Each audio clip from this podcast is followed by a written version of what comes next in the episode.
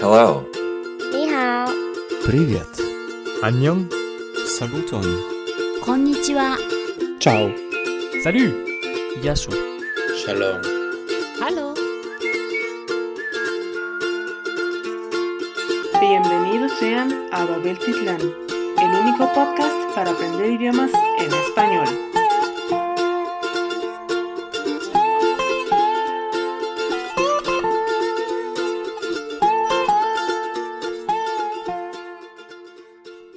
Hola a todos y bienvenidos a una nueva edición de Babel Titlán. Hoy les voy a hablar un poco en breve porque hoy no tenemos invitado. En vez de eso les estoy hablando directamente desde la bella ciudad de Nueva York. ¿Y por qué estaría yo en Nueva York si no para la conferencia Políglota 2015? Este magno evento acaba de ocurrir este fin de semana del 10 y el 11 de octubre. Y quisiera hablarles un poco sobre los, los, las impresiones que me llevé de este increíble evento. Realmente fue algo en el cual desearía haber encontrado a todos ustedes. Creo que me encontré algunos de ustedes. Algunas personas me dejaron lindos comentarios acerca de este podcast. Muchísimas gracias a todos. Pero antes de proseguir, me gustaría recordarles que pueden participar en el sorteo de 200 créditos de Italki. Recuerden, 200 créditos son equivalentes a 20 dólares, no es nada despreciable. Para aprender cualquier idioma en Italki, todo lo que tienen que hacer es dejarme un comentario en iTunes o SoundCloud. El primero, literalmente, el que venga primero a cualquiera de estos dos sitios y me diga, yo necesito esos créditos porque yo quiero aprender un idioma, se los lleva.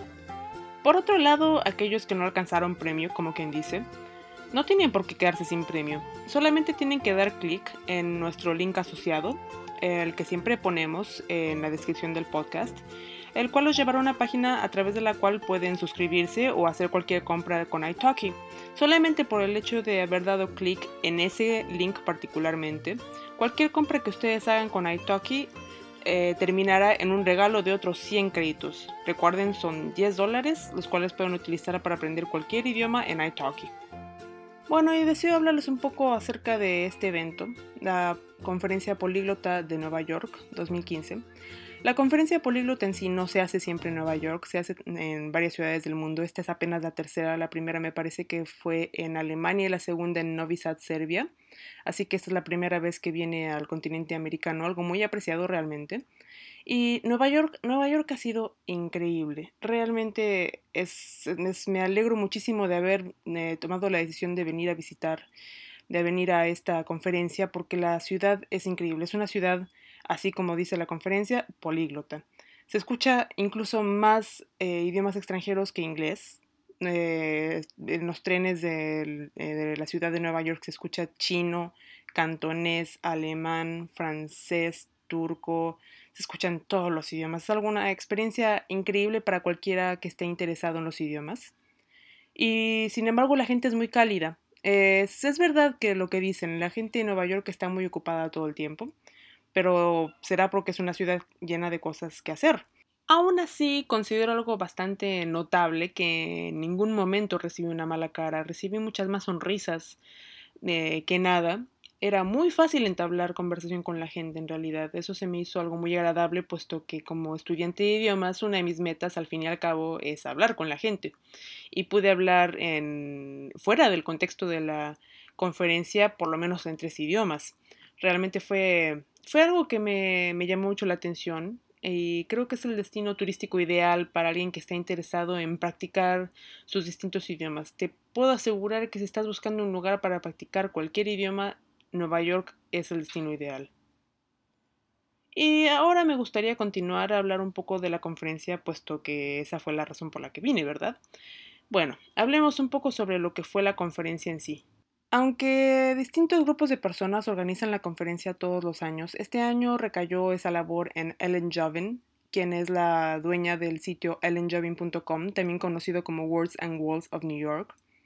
Y comenzó, digamos, comenzó de una manera muy simpática con un corto llamado The Hyperglot, que se, eh, pueden encontrar en iTunes. Es, está muy barato y es, muy recomendable, está muy simpático.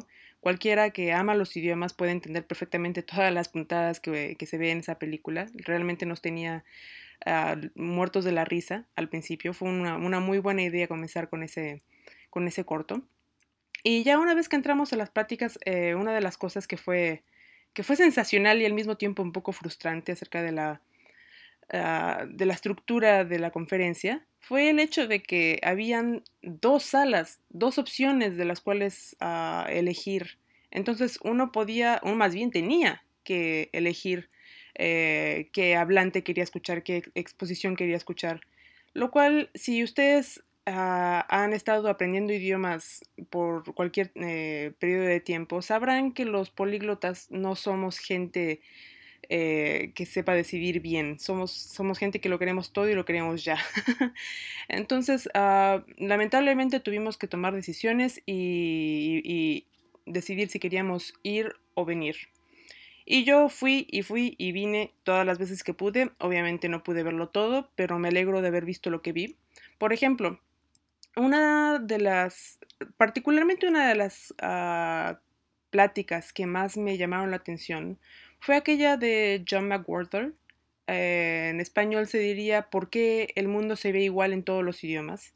Y es, eh, fue una conferencia, una exposición, disculpen, que habla acerca del warfianismo. ¿Y qué es el warfianismo? Es, una tesitura que postula, digamos, que, mm, eh, que distintos idiomas dan distintas visiones del mundo, lo cual es una manera un poco, digamos, peligrosa, ah, discriminante de, pensar en las culturas eh, mundiales, porque significa que digamos que un idioma más ah, sensible, un idioma que entiende mejor las diferencias entre los colores por ser muy eh, refinada. Es una cultura más ah, sensata, más inteligente que una cultura que tiene una palabra para tres colores o un verbo para tres acciones.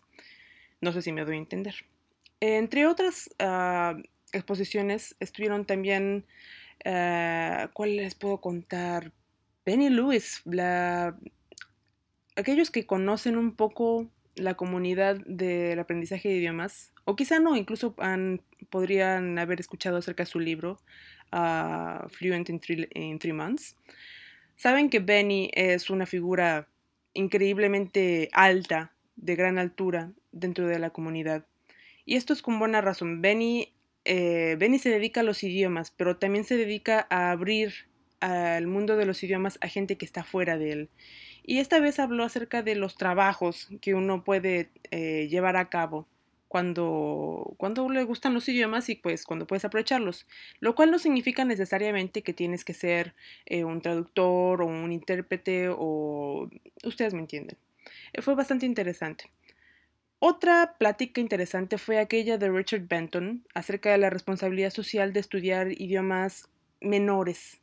Richard es un personaje que en lo personal aprecio mucho. Richard eh, fue uno de los primeros personajes en contribuir en un artículo invitado para The Polyglotis, la versión en inglés, lo pueden encontrar en la parte en inglés del blog.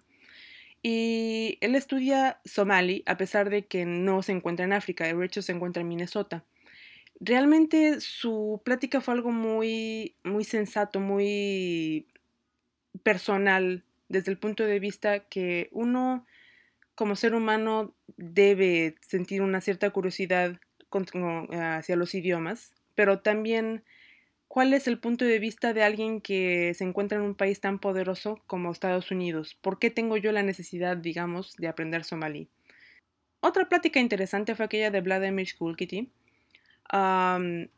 Vladimir no es, un, digamos, un políglota de profesión, más bien su amor por los idiomas lo llevó a donde se encuentra en este momento. En este momento, eh, entre, paréntesis, debo decir que Vladimir se dedica a la interpretación del chino, la cual no fue su primer idioma ni fue el más fácil que aprendió.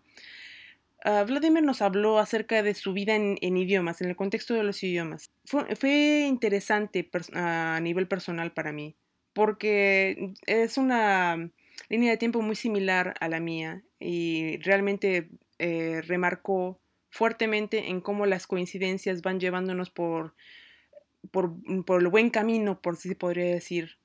A nivel personal yo les puedo decir que yo no pensaba dedicarme al japonés eh, cuando empecé a aprenderlo y sin embargo hoy en día es mi trabajo además de The Polyglotist y de Babel Titán. Por último, me gustaría comentarles acerca de Khadi Noy. Khadi es uh, la autora del blog La Poliglot. Es, una, es un personaje muy interesante, pero los voy a dejar en suspenso, ya que resulta que va a ser nuestra invitada la próxima semana. Simplemente les recomiendo que mm, si quieren saber un poco más de ella, visiten su, uh, su blog, La Poliglot, con doble T y E al final, como en francés. Uh, además me gustaría comentarles que las pláticas no fueron solamente sobre idiomas, o sea, podría sonar como que estoy, estoy hablando de que fue fascinante la, eh, la plática lingüística, pero también hablaron sobre temas relacionados a los idiomas, pero que tienen un lado más humano. Por ejemplo, una de las más conmovedoras, en mi opinión, fue la plática de Alexander Vera, que se trató acerca de los llamados Third Culture Kids, o chicos de, la, de una tercera cultura, el cual es un tema que pueden buscar muchísimo más en internet, pero resumiéndolo, es el hecho de no tener raíces, algo muy común en el día de hoy, que los padres se muden mucho y se lleven a los chicos y los chicos crezcan con la cultura paterna en casa y la cultura foránea afuera. Y esto es totalmente distinto, digamos, a la manera en la cual muchos a muchos adultos mayores crecieron. Entonces se está creando un, un, nuevo, un nuevo tipo de persona, un nuevo tipaje de persona. Además, creo que lo que más me gustó de toda la conferencia, no, no es cierto, me gustaron prácticamente todas las pláticas, pero una cosa que sí me gustó muchísimo fue el esfuerzo eh, que hicieron los organizadores por juntarnos a nosotros, a los, a los escuchas, a los fanáticos, con las editoriales más grandes que se dedican a esto de los idiomas, como por ejemplo Teach Yourself, Asimil, Routledge y E Hypocrine. El propósito de este círculo de preguntas y respuestas fue simplemente preguntar qué es lo que, qué es lo que viene, qué nuevos materiales van a sacar, pero yo vine desde México con una pregunta muy marcada en la cabeza, que era ¿será que van a empezar a, a, crear material específicamente para México y Latinoamérica? Debo admitir que la respuesta me causó un poco de desilusión. ¿Por qué? Porque esencialmente dieron a entender que como editoriales ellos sentían que no había, que no hay un interés de parte de Latinoamérica lo cual sé que no es del todo cierto porque he hablado con algunos de ustedes y se, hemos mencionado acerca de lo difícil que es encontrar buenos materiales en nuestros países. De hecho, eh, después de las preguntas y respuestas eh, recibí muchos buenos comentarios acerca de eh, esta pregunta. Muchas gracias por haber hecho esta, esta pregunta, cosa que no me esperaba francamente. Fue un gusto hacer la pregunta por todos. Aparentemente no era la única que la tenía en la cabeza.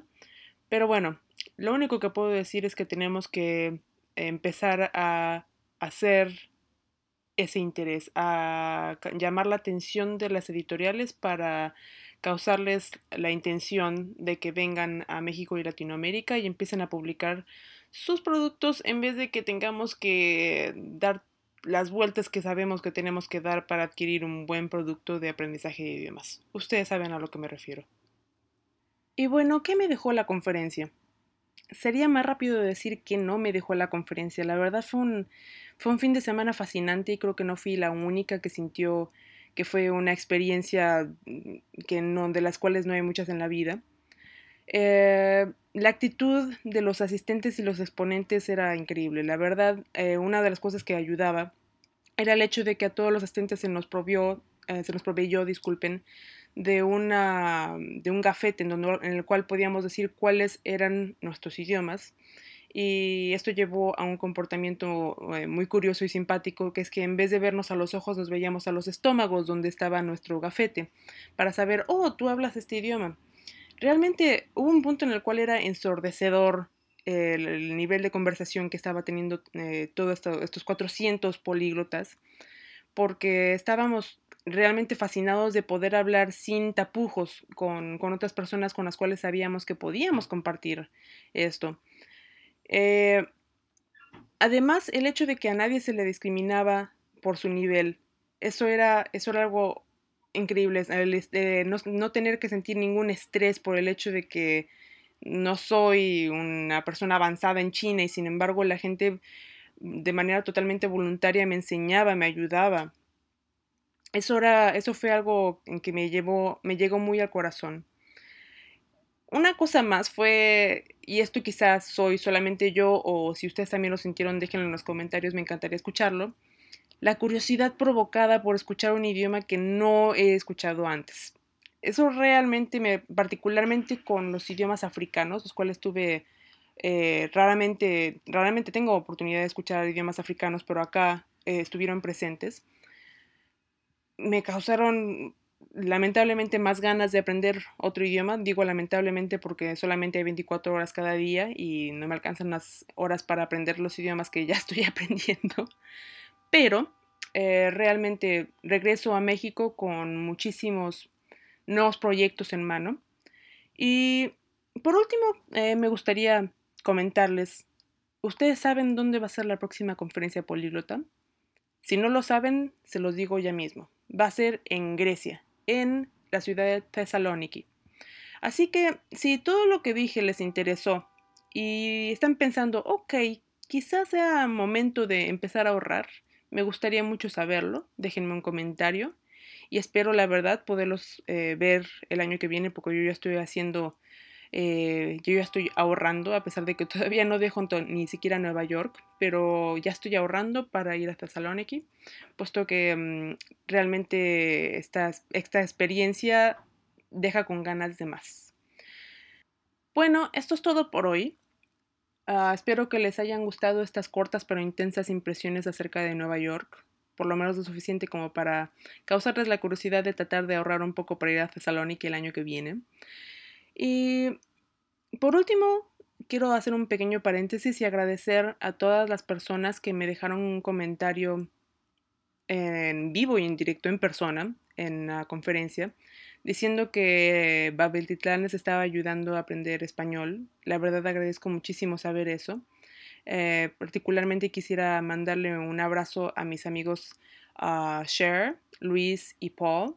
Y a todos, incluyéndolos a ustedes, eh, espero verlos la próxima semana cuando tengamos a Cady Noy como invitada. Recuerden, la semana que viene vamos a hablar un poquitito acerca de idiomas africanos, así que si están interesados, no dejen de escucharnos.